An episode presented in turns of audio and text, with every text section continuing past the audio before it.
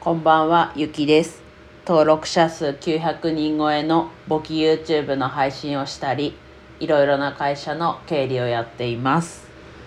はい、ちょっとこれ風の音がねすごいと思うんですけど、ちょっとせっかくなのでっていうとあれなんですが、ちょっとこのままいきます。ただちょっとさっきちらっと録音してみたんですが、あまりいいものではなかったので、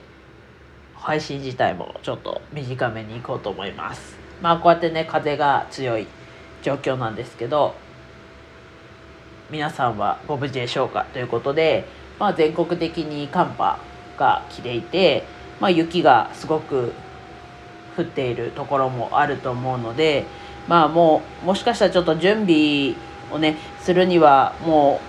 う遅いなっていう地域の方もいるかもしれないんですけど、準備できるんであれば準備をしておくと。で、あとはこう無理をせずに、まずは自分の身の安全が一番なので、やっぱりね生きてたら何でもできると思うので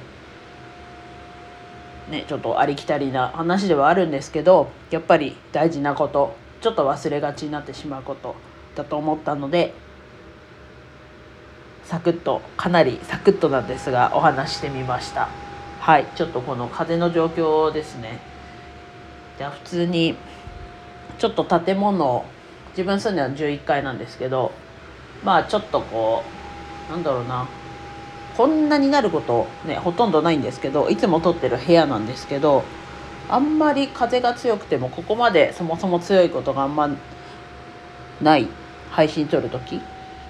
からかと思うんですけど、今も寒いですけど明日はもっと寒くなるみたいなんで、都内とかだと5度もいかないし氷点下になるところもあると思うので、暖かい格好して出かけましょう。出かけるときは。はい。ちょっと今日は内容的には当たり前の話ではあるんですけど、皆さんが無事に過ごせるようにと思ってお話してみました。